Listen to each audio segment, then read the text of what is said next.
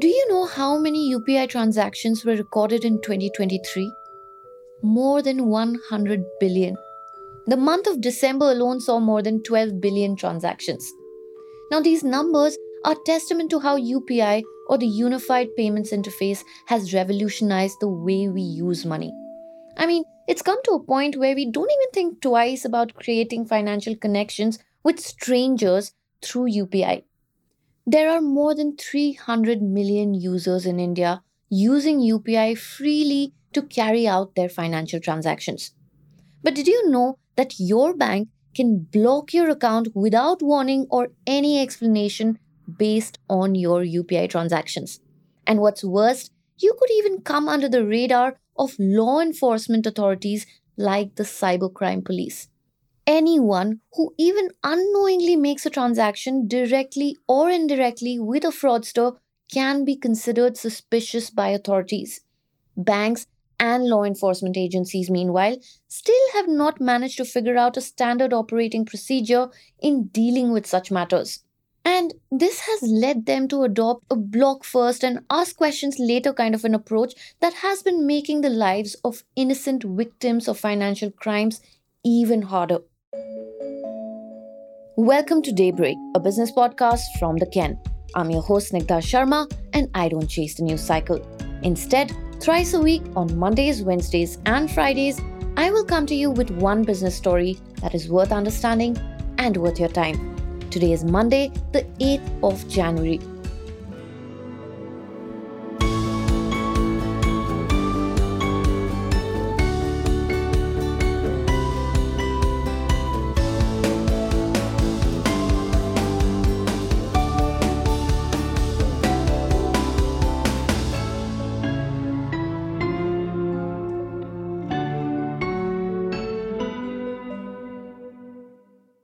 Imagine a colleague has a medical emergency and asks to borrow some money from you. You make a UPI transfer of 15,000 rupees. Later, the said colleague returns the money to you again via UPI. And the next thing you know, you cannot make any transactions. The message you see keeps alternating between payment was declined due to a technical error or bank declined this payment. You make frantic calls to your bank, but to no avail. Finally, you pull out some connections and get in touch with a senior official at your bank. And they tell you, you, sir, are being investigated by the Gujarat Cyber Police. For what? The bank official has no answer. Sounds straight out of a crime show, right?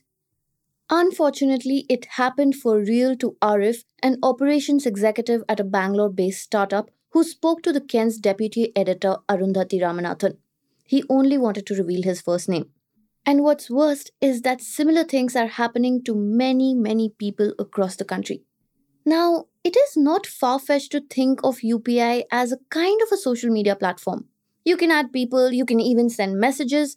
As of now, there are more than 300 million users on the platform. But do we exercise the same amount of caution on UPI as we do on our social media apps? I'll take the liberty to say no on behalf of most people. I don't. I honestly never thought of it like that. So, is Arif to blame or others like him to blame? Not entirely, right? Digital payment is super convenient. Sometimes I don't even carry a wallet with me when I go out to buy groceries because all the vendors that I buy from accept UPI payments. And that means that UPI is rapidly replacing previously cash only interactions like buying groceries or paying for a cab. But since these are small ticket, high frequency transactions, UPI users like us regularly engage with strangers to make or receive payments. And like Arif, there are many people who were unfortunate enough to have made transactions with fraudsters on UPI. As you can tell, this nonchalant approach comes with serious consequences. These UPI users are being tagged as suspicious and are seeing their bank accounts get frozen. And if you think they can always call the banks and have it fixed, it is not that easy. In fact, it is far from easy. Let me begin by telling you about some instances of the ordeal that folks have had to face because of UPI transactions. Anand is a Bangalore based co founder of DeepStrat, a risk mitigation and cyber security advisory. And yes, I know what you're thinking the irony is not lost. For Anand, it was a sum of 125 rupees that he received via PhonePe into his SBI account that got his bank account blocked. After trying to make a transaction a bunch of times, Anand called the PhonePe customer care where he learned that the bank was behind the decision to block his account. So Anand went to his bank, but his local branch manager gave an unclear reason, saying that it could have been because either a KYC or Know Your Customer was not done or because the account was flagged as suspicious. The bank manager did not have any other details to offer except that the bank had received a trigger to block his account. After several trips to the bank and another round of a full KYC, the freeze on Anand's account was finally lifted. While the blocked account was not a primary one for Anand, Arif was not that lucky. He had two of his bank accounts frozen. One was with Axis Bank, into which his colleague had transferred the money that had been flagged as suspicious, and the other was with Citibank, which is also his primary account, and it was also blocked after he transferred the 15,000 sum from Axis Bank to Citibank. After many calls and a lot of anxiety, he found out through his bank that he was being investigated by the Gujarat Cybersecurity Police. He tried everything, but his accounts remained frozen, and he could not even pay his children's school fee on time. So, why are innocent people like Arif getting trapped into this whole web of UPI fraud? Stay tuned to find out.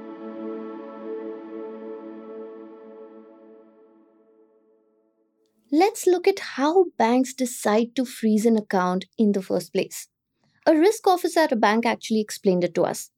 He said that there are a few scenarios in which it happens. It could be when a customer reports a fraud. It could also be when a bank identifies fraudulent activity on its own in a customer's account. Then, it could also happen if a customer cannot be reached by the bank in case of suspicious transactions in the account. And finally, when there is a law enforcement order or from any other statutory body. In such a case, orders can range from a debit freeze, which means that the account holder cannot draw money but can receive money. It could also be a lien mark where the amount under suspicion is held, and then there could be a total freeze when no credit or debit can be made. Arundhati spoke to KVM Prasad, the Deputy Superintendent of Police for Cybersecurity Bureau in Telangana. And he told us that most investigating officers ask for a debit freeze. Even a risk officer at a bank confirmed this to us. Banks can also execute a freeze when there is a cyber complaint made through a cybercrime monitoring portal about their customer being suspicious. Many have been caught in this crossfire between law enforcement agencies and banks' efforts to recover money which has been emptied out of cyber fraud victims' bank accounts. Numerous such cases were documented in Kerala this year alone. Prasad told us that when money is stolen from a victim's account, it goes through multiple bank accounts before fraudsters finally withdraw it. So, in chasing this trail, investigators in some cases need to examine bank accounts four five levels deeper than the fraudster's account. Also, it is important to remember that the police are also rushing to act on the complaint within the 24 hour golden hour time period. This is to help recover proceeds or at least analyze the nature of the money trail.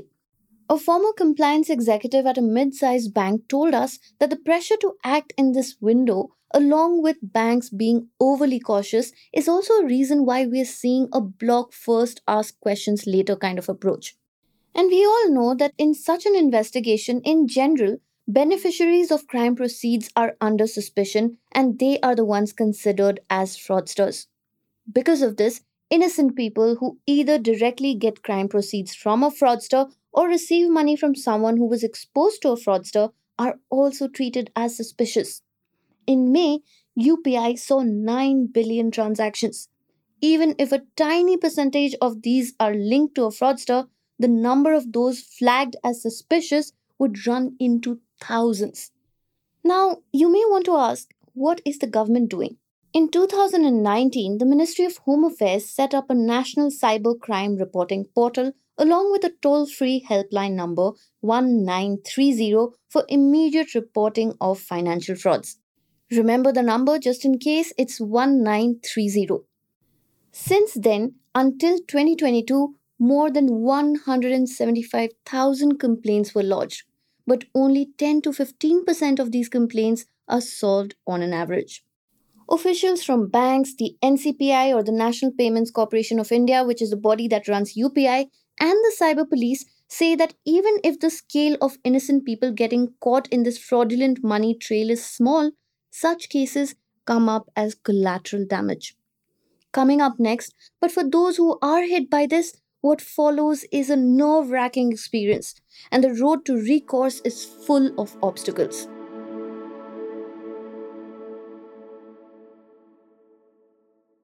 From facing the criminal liability of checks bouncing to risking default on loan payments, the real world implications of not being able to operate a bank account makes this a significant setback for those who are affected. In the cases that the Ken looked at, what was also seen was a lack of communication and uniform standard operating procedure among banks involved in these cases. This means that the onus of proving innocence lies with those whose accounts were blocked Plus, it changes the way we look at payment safety. It is not just a transaction related risk anymore. Now, it is an identity related risk. Meaning, we should probably start looking at it as a you are who you transact with kind of a situation.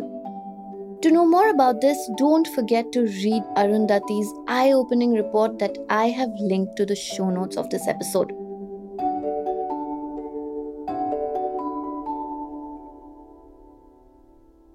Daybreak is produced from the newsroom of the Ken, India's first subscriber focused business news platform. What you're listening to is just a small sample of our subscriber only offerings. A full subscription unlocks daily long form feature stories, newsletters, subscriber only apps, and podcast extras. Head to theken.com and click on the red subscribe button on the top of the website. I am Snigdha Sharma, your host, and today's episode was edited by my colleague Rajiv CN.